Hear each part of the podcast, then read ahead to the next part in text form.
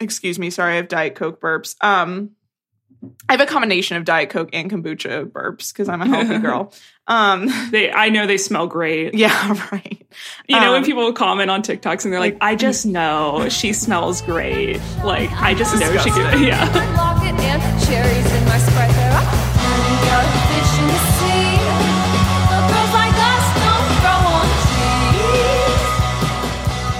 Everyone, and welcome to Girls Like Us, the podcast that asks the question, What does a degree in literature get you? with the answer, a podcast about children's books.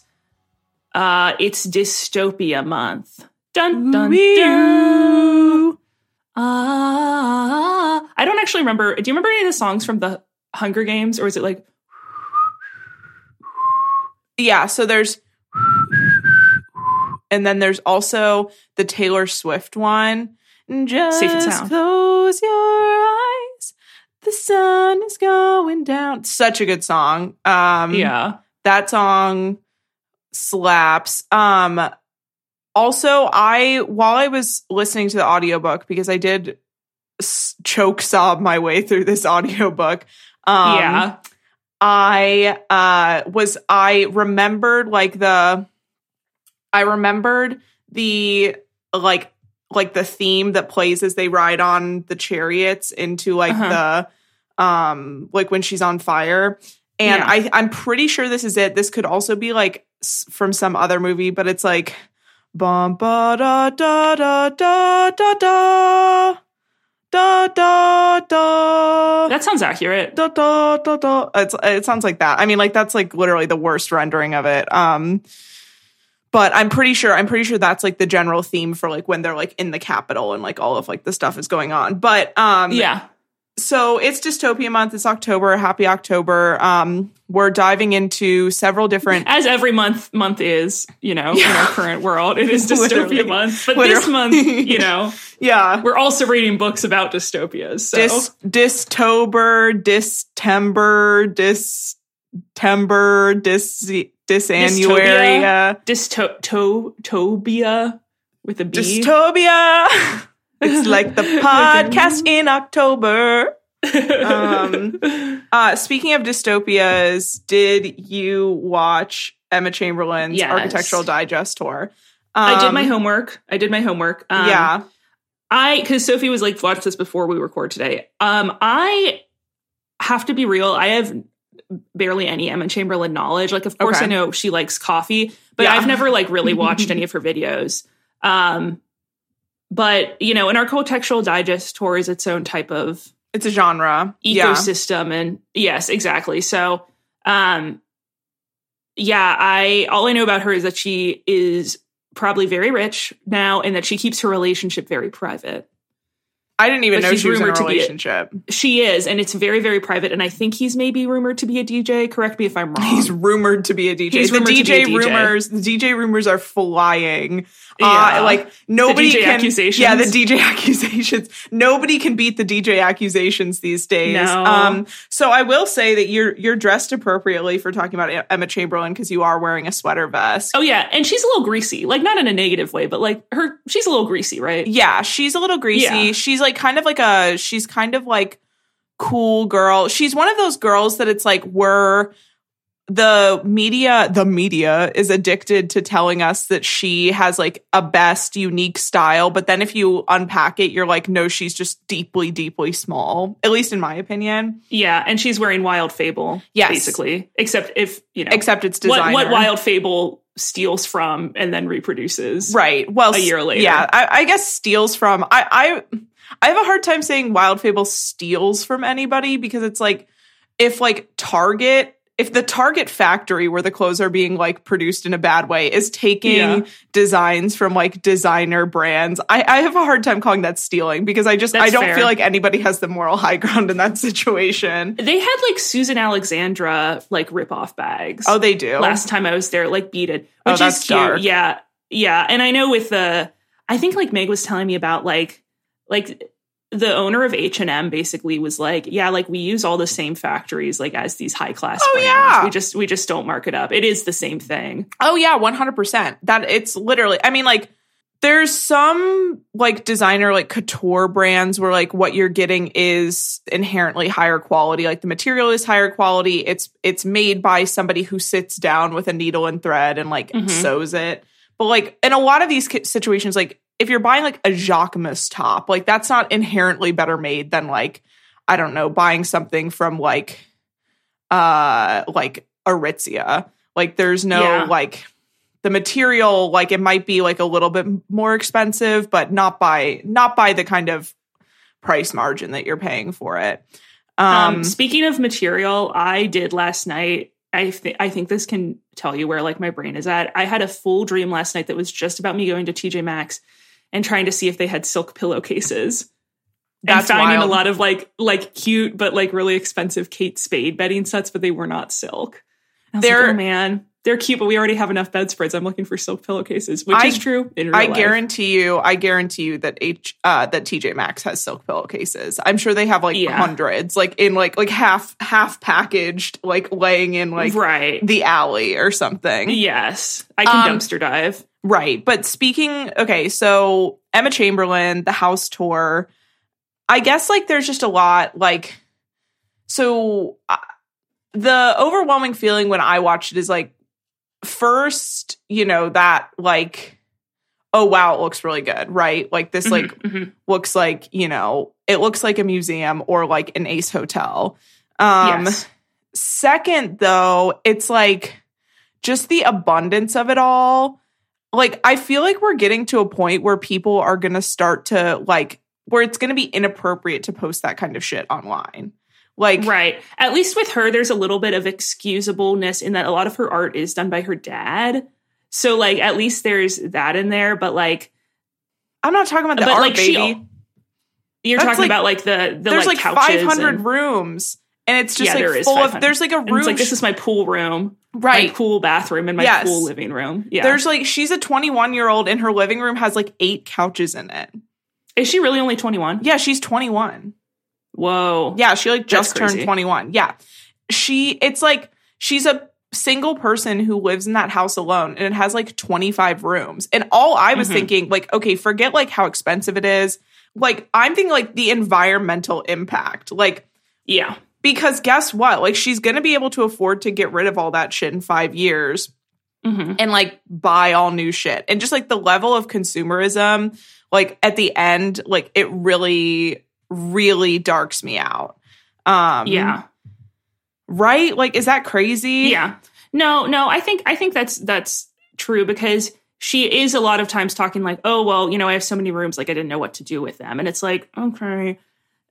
I, I also feel like there's, you know, um, what's it called, like diminishing returns. Like much like when you over when your salary gets over a certain point, it's like they're diminishing essentially returns of happiness because at a certain point you've you can afford, you know, everything you need and more. Like I think like that's the case with houses too, Yeah. because she has like four different living rooms. Yeah. And it's like and a dining room table that she like doesn't use. And like a living room for looking at art and then like a living room for watching TV. And it's like you have to then justify activities to fit those spaces and justify decorating them more. Like, I mean, I don't even know. Like in our apartment, like we barely use our dining room. Yeah. Do you know what I mean? Like, like there are like spaces that are just not like like in any home there are spaces that are not going to be like utilized like properly Right. like you- Right. you, just do not have a need for it on a day-to-day basis Yeah.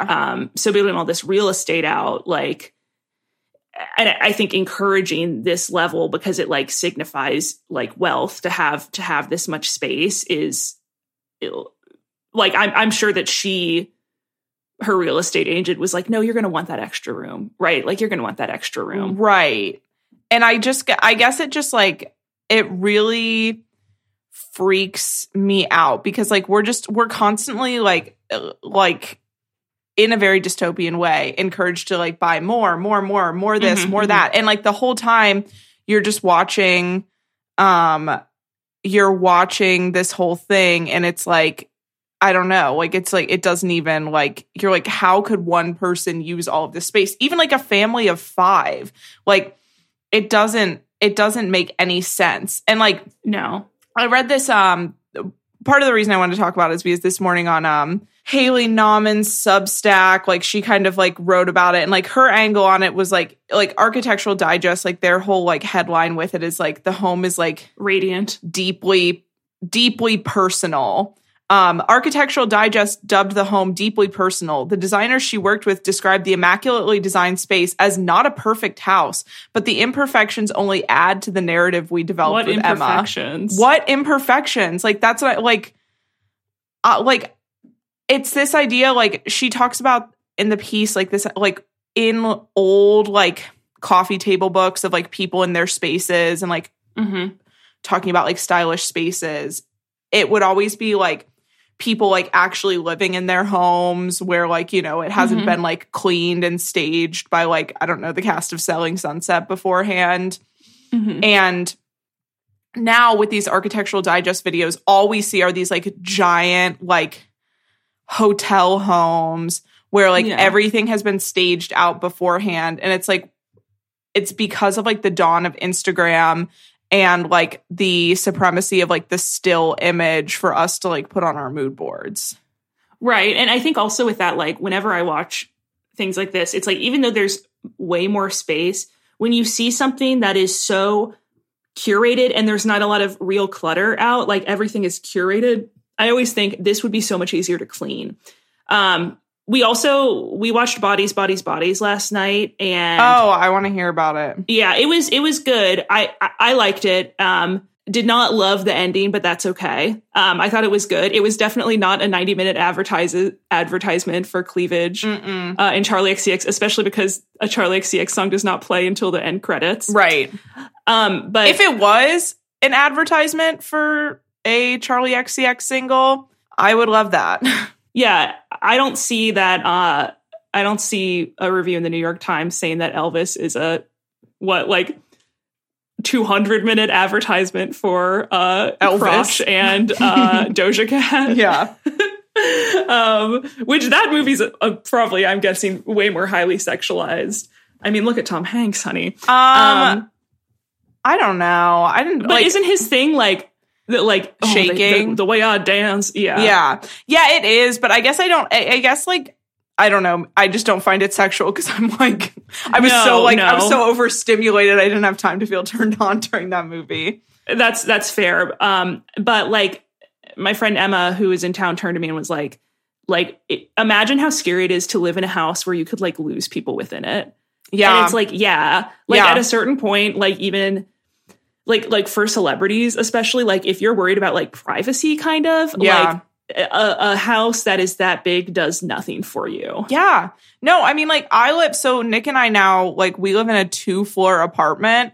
And Mhm. when I'm here alone, I'm scared. Like, I hear, like, like, cause I'm like, we're in a duplex and our neighbors are on the other side. So, like, if our neighbors Yeah. are walking around, it sounds like somebody's in the house.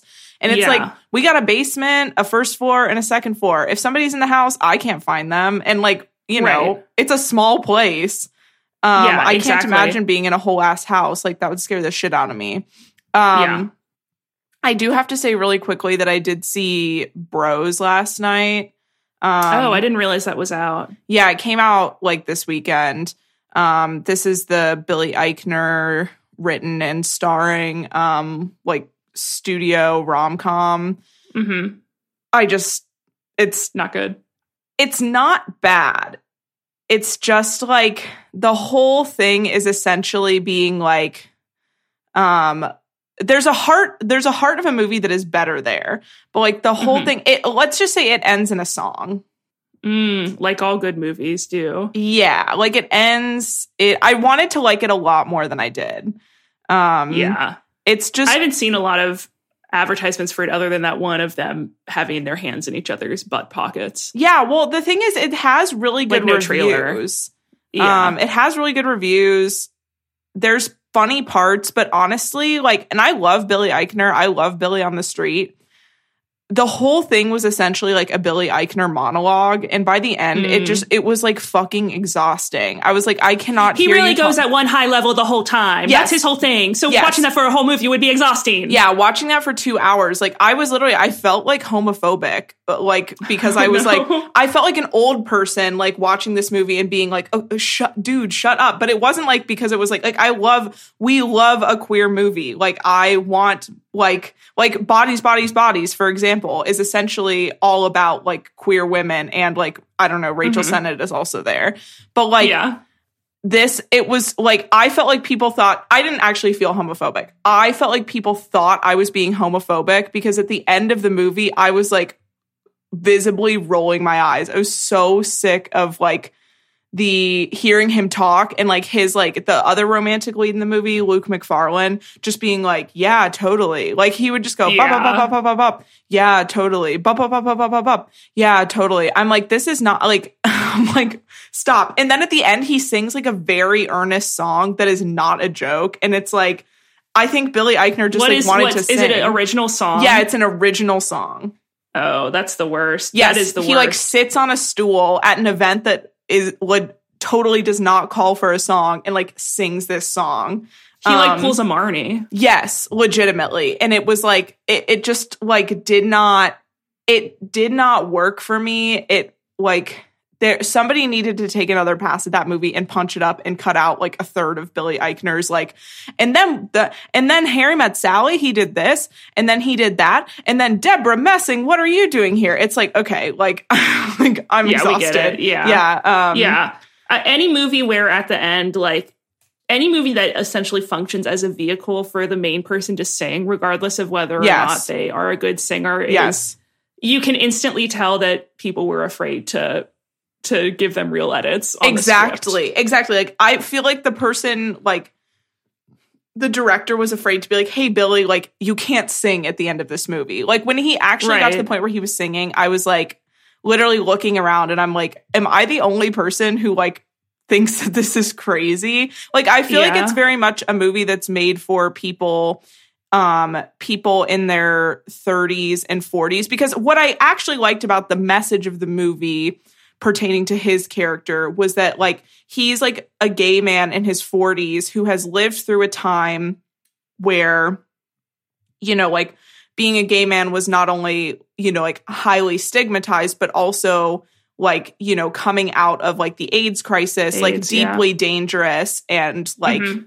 um you know pertaining to one's physical health and so and now like kind of the movie's idea is that like you know white cis gay men are now like like quote unquote like obsolete or like you know quote unquote not centered in the queer community so like moving from a space of like deep stigmatization to like deep like hmm. you know quote unquote Yeah. normalization as the movie as the movie like Yeah. puts it. And like that to me was kind of an interesting idea, but like But ultimately, if you're a white cis uh, gay man, you are still at the top of the totem pole, right, and that's and, the, and that's what the spaces. movie's Yeah. about. That's what the movie's Yeah. about. And or in a certain way like pertaining to Yeah. his character. And like I liked that about it. I just like it was a little bit too much like like every other scene he's like and I can only be here because of my other LGBTQ allies. And it's like, okay, like Like like forty. it just well it's just like yeah it just felt like it was speaking to a sensibility like that like we can't necessarily connect with and i was just like okay like this is yeah. but but i would say still go see the movie there's funny parts I, it's just like too fucking long and like the main thing is Yeah. still like it's like okay like like other characters need to be also talking because the billy eichner Right. cadence like has me has me like l- is lulling me to the edge of my consciousness um that's fair. Okay. Speaking of consciousness, let's talk about the Hunger Games. hmm Released in 2008, written by Suzanne Collins. We were kind of going in our own dystopia at that time too. so true. The Obama Yeah. admin, Yeah. deeply, deeply dystopian for true Americans like us. Suzanne Collins had written some other novels before. I believe this was her fifth novel. She, um, she, and that shows in a positive way. This this Yes. book, I was because I had read this book, obviously, like any other um, sixth grader in two thousand nine, but like uh, this. uh, I, I it, just like after coming out of like reading Divergent, which you know was like silly. It was readable, but not it was not that well done. And like Uglies, which is truly turned my brain to mush. Like Yeah. I could not parse the the syntax of it. Uh, this book was really well written. Like Yes. it's good. Yeah, it's I really can good. understand like Yeah. why this became a cultural phenomenon. Like it's genuinely like the characterization, the world building. We don't have stock characters. Like the character of sure, like we can make jokes about like Katniss being like, you know, girl boss or like not like other girls, whatever. But really like the character of of Peeta and his kind of journey like is gen- Yeah. like that's a that's a complex character Yes. for for a children's book. Yes, I think so too. I was not looking forward to picking this book up. Mhm. Um, I really was like trying to like do anything but you know like because i have all my podcasts i usually listen to during my week but when we're recording like a book that's longer like this i have to sub all of those out for listening to the audiobook if it's a situation Yeah. where i'm listening to the audiobook and so i was not looking forward to making that switch a few days ago um even though you know i was like oh i gotta do this i have i have to have this book listened to by sunday Mhm. I did not want to turn it off. It was so good. It sucks you right in. It's um I understand I feel like so much of like you instantly understand who these characters are, the conditions that they're Mhm. living in, and it's also really well paced. Um Yes. there it does not linger like that was one of my fears is that like i was going to spend two hours listening to pre-hunger games materials like it gets into what you want pretty Mhm. quickly and it also like something i was looking for this book to do which i think it gets close to it maybe doesn't totally accomplish this was to like justify its own existence like i really Mhm. wanted the politics to be um to be clear Mhm, and mhm. I feel like they are pretty clear. Like I feel like this book Yeah. is much more radical than it than one the time in which it was written and 2 Mm-hmm. than it was given credit for. Um Yeah, yeah, because I think the the whole kind of idea of this book um, is uh, the the government. The Hunger Games is essentially the um, government's punishment for all these uh, districts that had rebelled, mhm. um, to remind them, quote unquote, of of the the um, hardships they used to go through. That's interesting too, because even the name like the Hunger Games, because all these people had like starved during this revolution. But we see in Katniss's own district and in like other districts, like people do die of hunger all yeah, the time. all the time. Yeah. It's it's not a new thing. Um, I also like as far as dystopian books go, like okay, Divergent for instance, it's like, are we really gonna divide society by like personality traits? Like that that seems to be a lot of steps to get there. yeah. This, while I don't think that it would. I, I would hope that in our society it could not be this exact same thing. I mean, by virtue of this book having been written, I think it could not be right. Like our government would not be like, let's institute this Hunger Games style yeah, let's go Hunger lot of Games this- rules.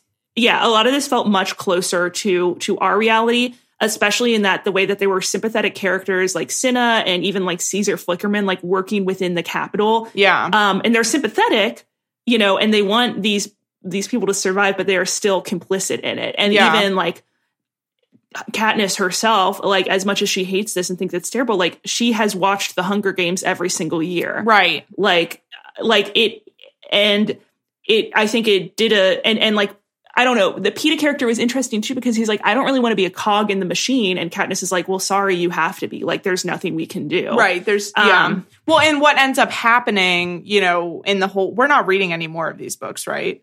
Not right now No. So and I don't want to. Um I I think that they were sad They i are- think they only get sadder they get worse like i read i read the plot descriptions for the other two just to like jog my memory and what ends up happening is they actually you know they break out of like like they do incite a revolution that Nice. totally destroys like the country and like you know it's a violent revolution the whole thing like gale katniss's best friend from back home in district 12 whom she hunts with who forms the love triangle that is Mhm. at least partially central to these books between her and Peeta. He becomes this like violent revolutionary, and there's this whole question of like ethics because like first Yeah. he leads the revolution in a good way, and then he starts basically like violently killing and like torturing people. Um Yeah. and like becomes just like basically like a warmonger. Um Yeah. and the book ends with like Katniss and Peeta both having like severe PTSD and like deciding to like Peeta like slips into insanity in the third book, I believe. Too. Yes. Yeah. He's like brainwashed by the Capitol, like during this revolution. Mhm. Katniss and him, like, you know, Gale is dead because like he has to be killed because he's like too much of a warmonger. Um, Yeah. Katniss is like tortured and like imprisoned within like an inch of her life. And finally she gets out and like heals her PTSD and like the, Mhm. the whole nation is totally broken and her and Peeta like have children together. Um, wow.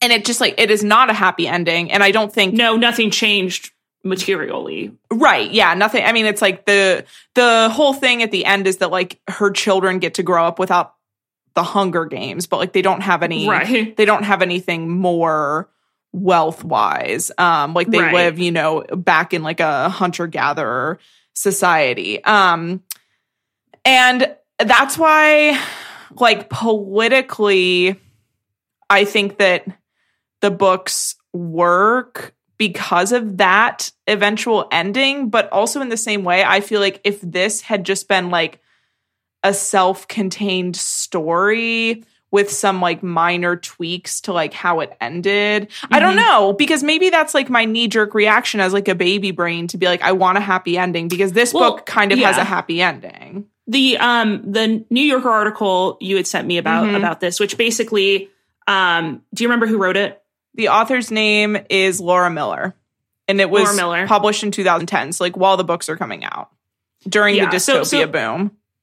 Laura Miller kind of wrote about like this as well as all these and citing kind of a lot of YA books I'd not heard of, like Yeah. um about dystopia, but then also saying like, you know, children who grew up, you know, Gen X and boomers, like they remember having to read stuff like 1984. I would even say like the Shirley Jackson, like the lottery. Like Yeah. certainly there have been short stories and and, and this dystopia thing has it's not necessarily new. What was new about this one, um, the article was kind of saying is is like the lack of privacy involved, right? And like the Hunger Games can operate as a indictment of reality TV, um, but it's also like a kind of thesis on on the way children are thrust into adulthood, like Yeah. without a lot of guidance.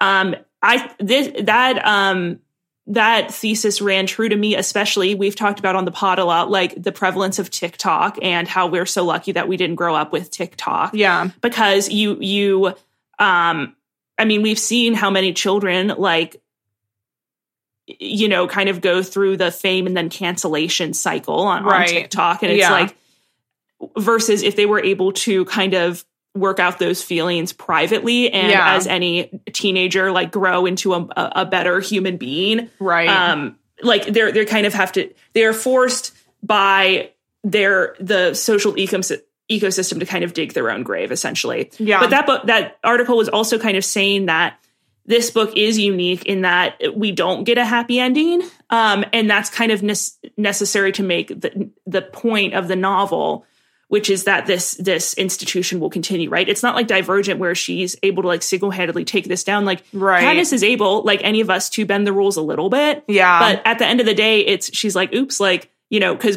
she, um, the big final thing is that she and Peter are the last two alive, and that would necessitate one of them killing each other. But she comes up with the idea of like, let's both take these berries, and like that would kill them, so they would do a double suicide. And then, you know, they stop them right at the last moment and declare them both the winners of the Hunger Games. But Katniss knows that that kind of can only last so much, right? You can only cheat kind of this overarching like government system so much. Yeah. Um, and she's also like, she's like smart, but she's not extraordinary. No. You No. know? Yeah. I mean like there's there's a level of extraordinariness with like and like um aspirationalism in like her independence, which is also something that Yeah. the Miller article talks about. Um you know that like this I this level of independence of like you know she when she still lives in District 12 uh which is like a coal mining district um Mhm. in Appalachia uh, her family is very, very poor. She has to literally go out every morning and like hunt for their food. Um, Right.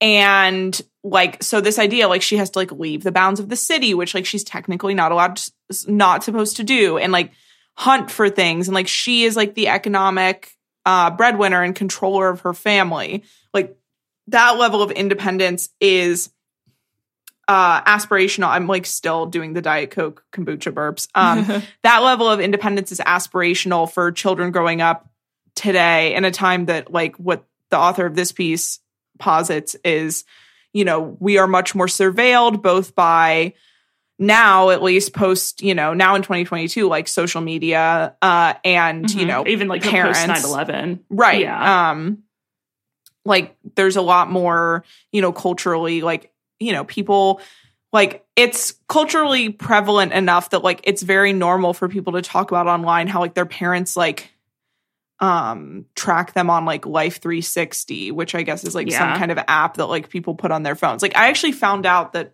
like p- certain people like who are in college like their parents like will still track them on like life 360 such as your sister and your parents possibly, Oh no or no no no no no! Oh, of course Okay. not. No, my parents like Okay, don't yeah. like they couldn't care less. They're like if my like I think they expect that like my sister's in like something akin to a drug den at every at every Yeah. po- possible moment. your sister's Um, partying with um local pervert carpet guy exactly yeah. Like she's pulling up to that club and it's like that's just Wednesday.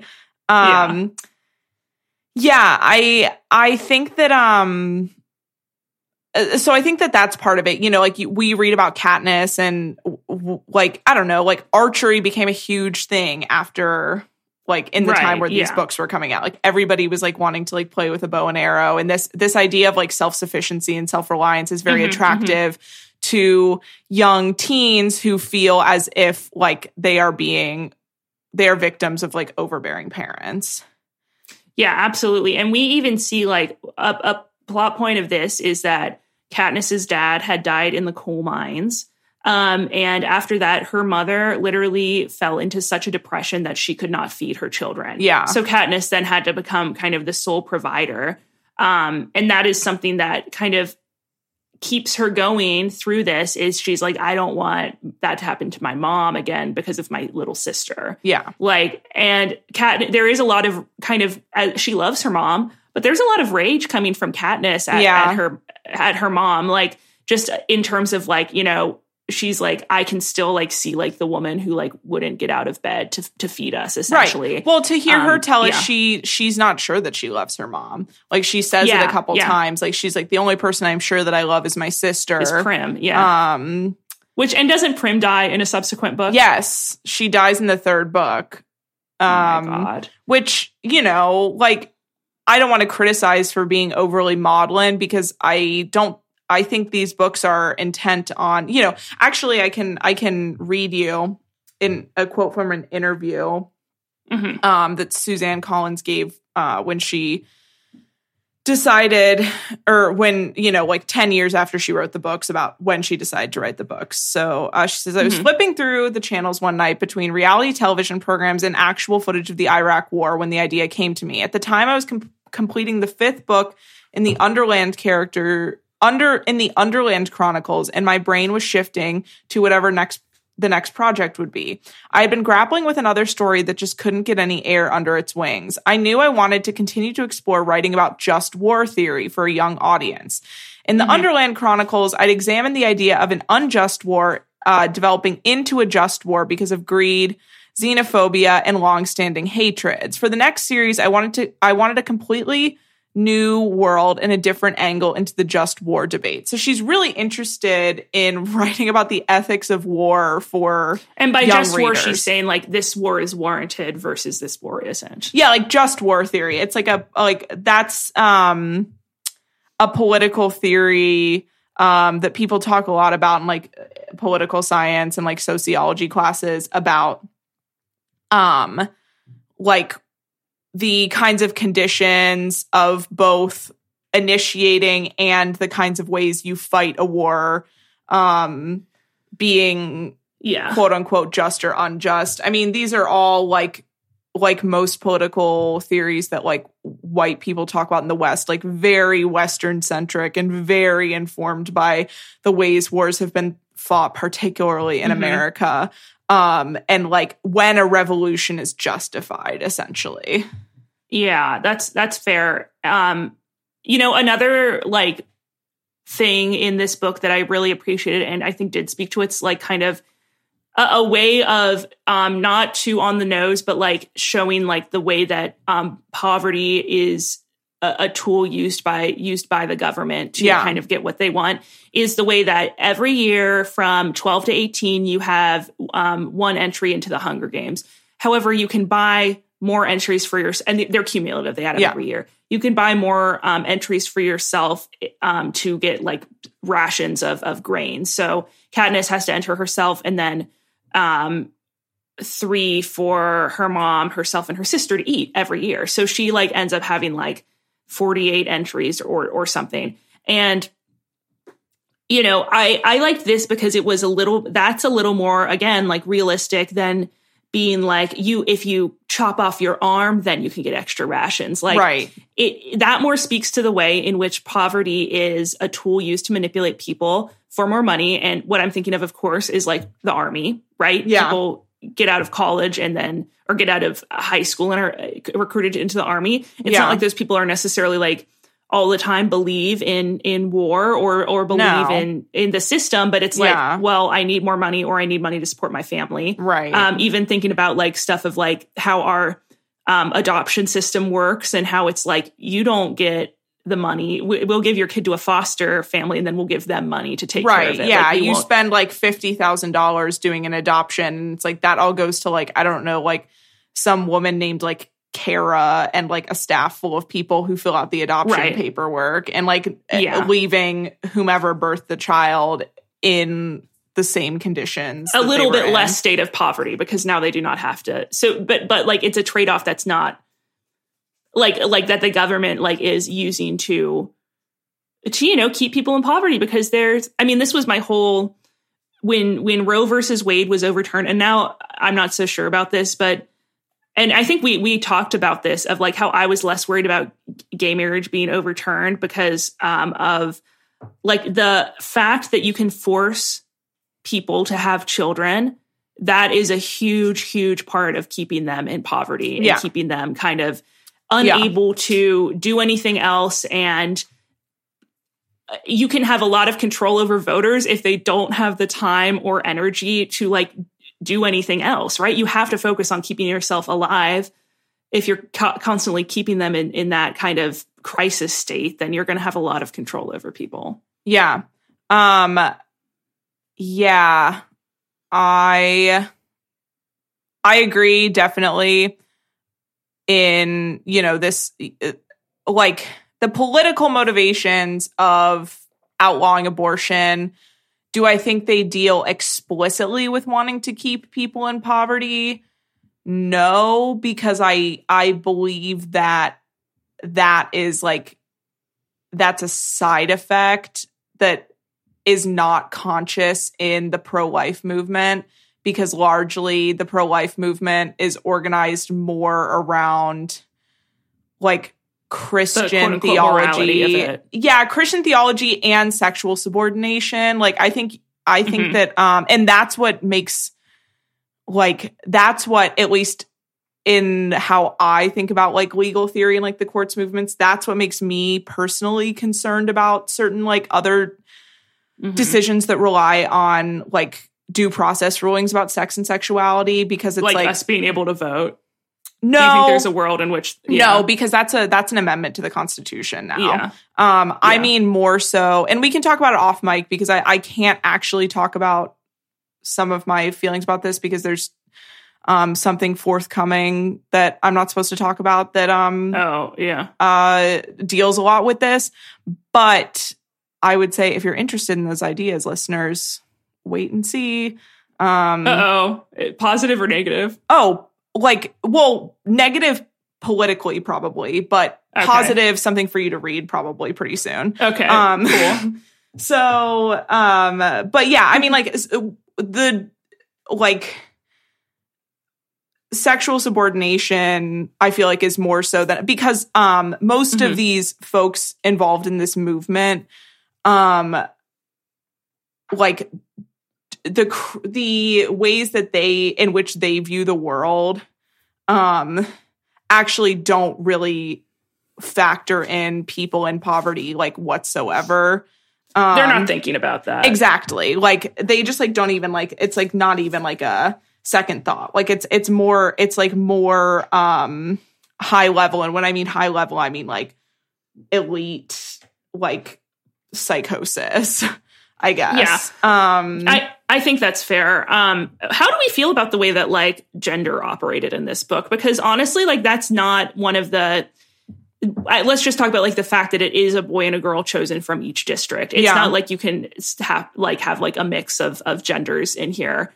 Um, there is kind of, even though you know this does eventually f- devolve into uh, or evolve into a love triangle where obviously Katniss has real romantic feelings for Peeta. Um, he kind of um you know sneaks up on her ambushes her with this romantic subplot of them Yeah. while while he's doing his interview and she has no idea about it so she is and she's upset because before she kind of realizes that that's a strategy that can help her but she's still still upset about it that she has to be used kind of as a pawn to strategy Yeah. even though peeta is kind of like well this can only help you like i'm not going to win clearly. Right. Well, okay, this is what like the the gender and sexuality politics of this book like Mhm. are firmly this is like one of the things that I think actually dates this book. Like a lot of the book like feels pretty timeless. This feels pretty firmly in like pre 2010 era. Like I Mhm. think I think if we excuse me, I think if this was written today, we would not this would not be a part of it at all. Like it would be seen as and and not that I think this necessarily because I'm I'm willing to hear both sides, but Mhm. I think this would be seen as readers as being like carrying twinges of misogyny that this story about this woman and her development within like this weird political uh this weird political ecosystem also Mhm. has to be attached to a hashtag team A Gale or team Peeta thing. Um Yeah. Which I feel like I don't know. What was interesting is like the Gale stuff is like it, it really isn't romantic. It might be from his end, right? Yeah. Like but but Katniss really in this book is kind of pretty firm about her her not having those feelings. I disagree. Um yeah. I think that it's definitely not explicit. I think that they're, I mean, like she, when he comes to say goodbye to her before the Hunger Mhm. Games and like before she goes into the games, which I, we need to talk about that whole section when she gets Yeah, to the Capitol and um, hasn't gone into the games yet. She has her glow up. yes. Oh, I have so much to say, but, um, she the way that she talks about it she talks about his body being a source of comfort for her how Yeah, it's true. familiar how she doesn't she doesn't know what she would call him because he's not just her friend there's something else there i think that it's like yeah. i think that it's pretty explicit Implied. okay. but i That's don't um I I that doesn't mean I care about it. Um and I Yeah, and I think it's yeah. out of place like when she talks about like all of a sudden Gale is a character that for 80% of this novel exists totally off screen. So every time she Yeah. reflects on their relationship, I just am like I don't care about that. Um but No. the explanation that Suzanne Collins offers in this 2018 interview, which you know could be retcon, but I feel like it makes sense, is it's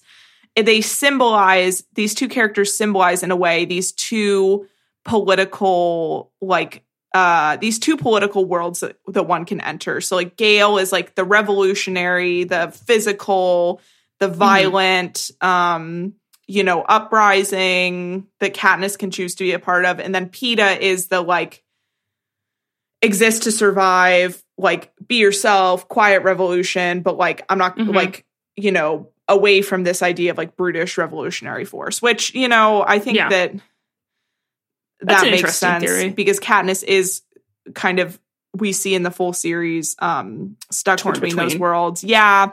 But then at this I mean like at the same time I'm like I don't like I don't need a romance in these books. Yeah.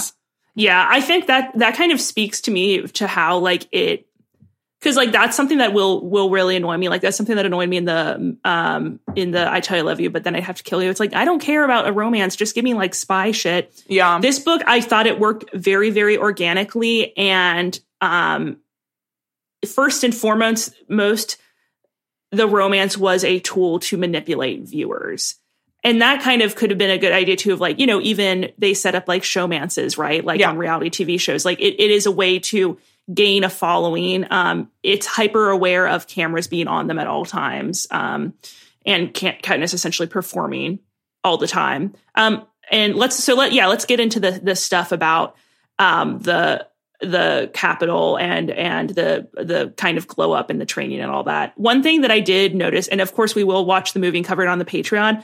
But reading this, I'm like, oh my gosh, like Woody Harrelson was perfectly cast in the in the Yes. Haymitch role. Yeah. Like that is a perfect, and a lot of that is because the way he talks in this saying "sweetheart" reminds me of his character in Now You See Me, which I Oh. feel like Did you hear? Now you three me. It's happening. Now you three me. It's Are they gonna? Do you think they'll call? They'll. Do, do you think they'll just call it now? You three me. I think it's going to be called Now You See Me Three. But if they Now if, you don't is already out Yeah. the out the window. Yeah. Um, now you three me. If they choose now you three me, I will be so happy. I love those. I mean, like That's like a Fast and Furious naming convention. I think I think they could do it. I think been they precedent could. set. Those movies are so good. I recently Nick had never seen them, so I made him watch watch them with me. They Yeah. are so good. Did did we wait? Did we do that on the Patreon? No, but we've definitely talked about it because I recently rewatched uh on Father's Day we we rewatched Now You See Me Too, which you know has its it is I, definitely a lot harder to follow, I think, than the initial one. The initial one is one of the best.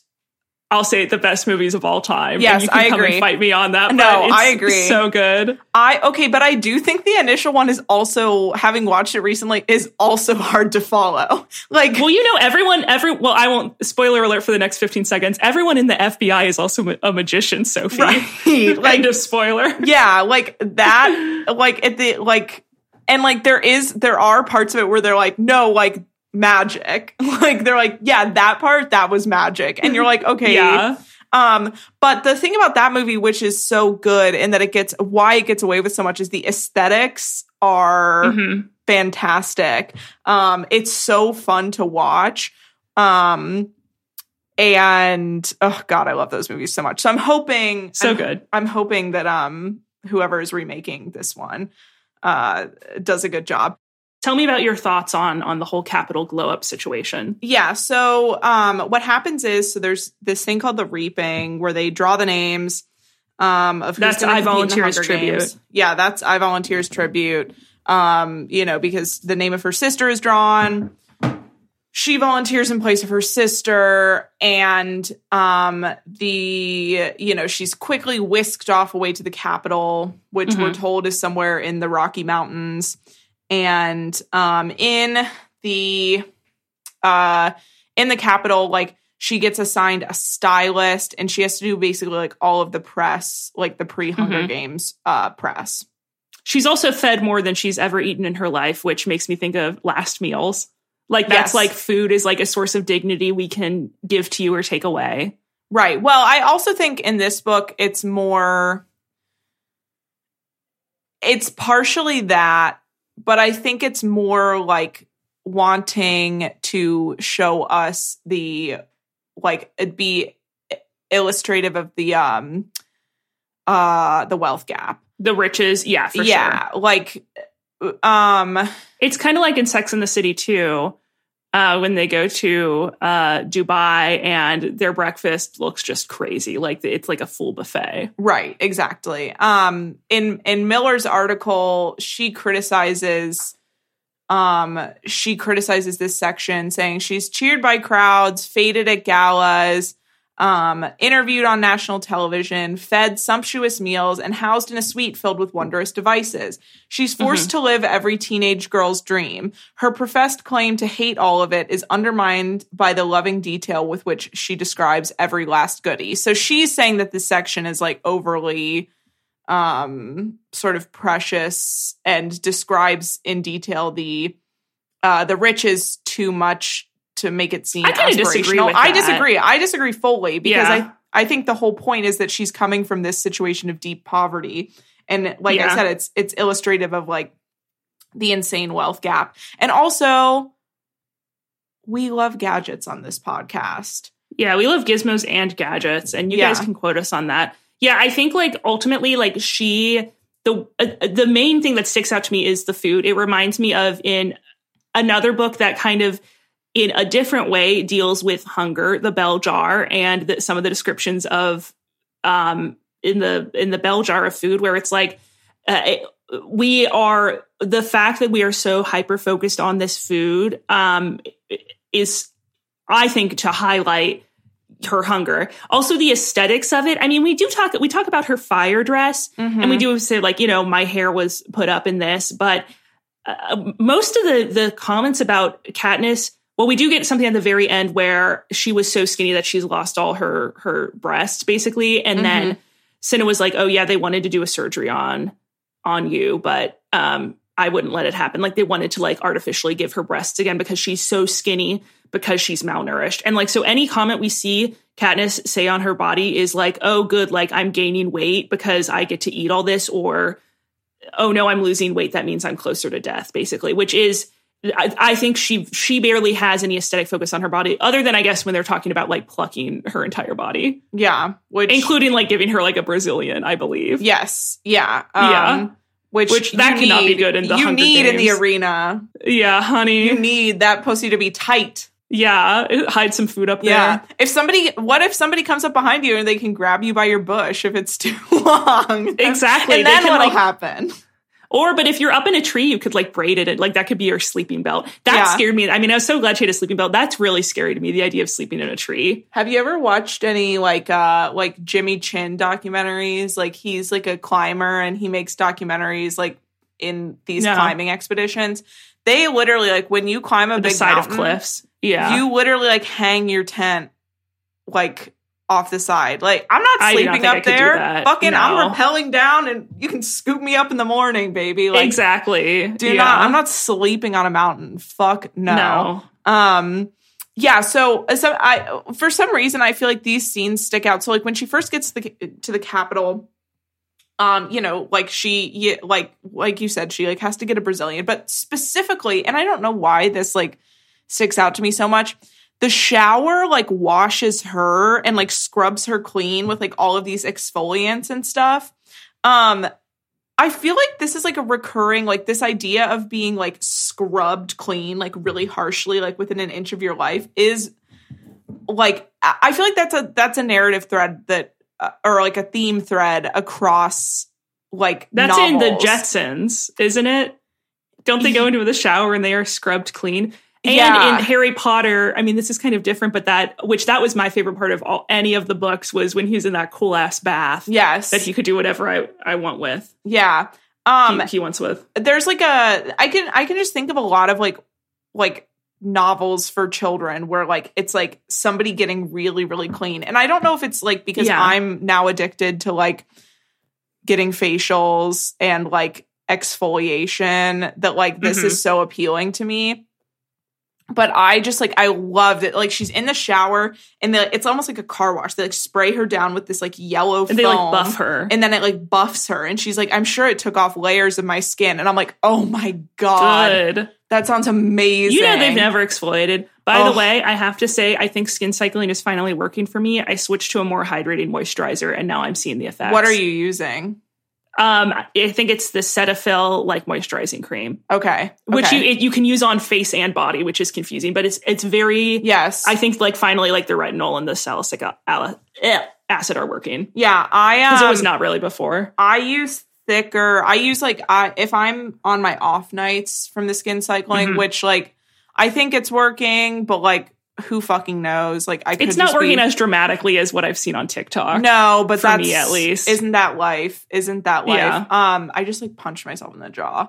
Um, I um I use like two moisturizers and Mm-hmm. a sleeping like a sleeping mask that goes on top Mhm. of those two um on my off nights. But lately I've been very like trying to leave my skin alone because it's been like okay. I don't know like what I Mhm. think I have this new theory that I need to go um to some kind of like retreat that takes place in like a yurt um and Yeah. get like lymphatic drainage um and like something to re-regulate my hormone cycle like i have this Oh, like yeah. i have this idea that if i go into a yurt my hormones will regulate themselves out again i You don't know. You could know just do it like a Hunger Games. She Yes. probably got her. honestly or like go on survivor or something i need like to like zap my hormonal clock because like something is occurring i'm like i'm experiencing like endometriosis symptoms all of a sudden Yeah. after having like a couple years of not like Remission.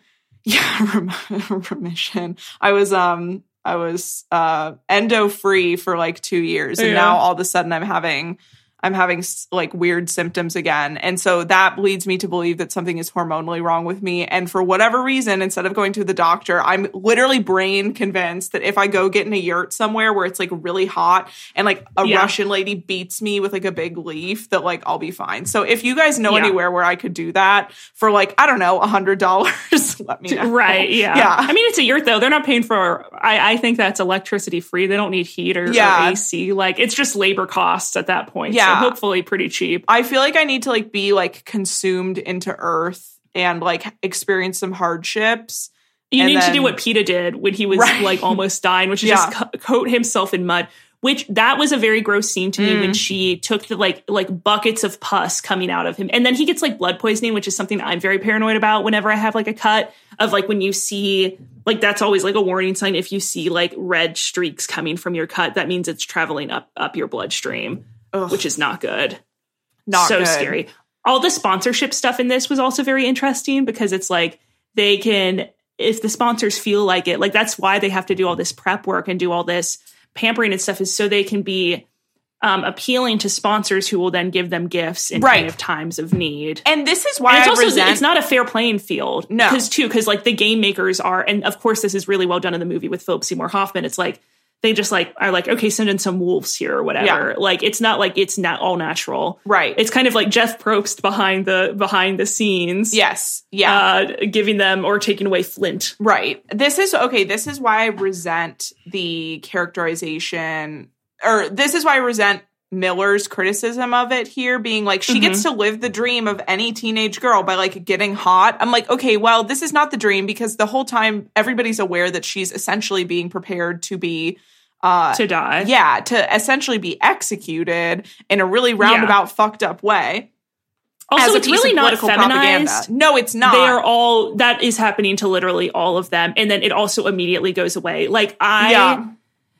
I don't even. I mean, there wasn't a lot of commentary on her being like pretty or not pretty. I mean, that is just so beside the point of Yeah. any. It's not like she was ever like, oh, but these other girls are prettier than me. Why does Peeta like me? Like that, her looks only come into her mind pretty much as so far as like I like directly related to her health and and how able she is to survive because Yeah. she that is all she can think about because Right. she is in this situation, which I And- liked, you know. and she can that's all that she can think about at home because at home she's also in survival mode Right, Like, exactly. that's what's so interesting about it and that's why this book is i don't want to say genderless because uh, that Mhm.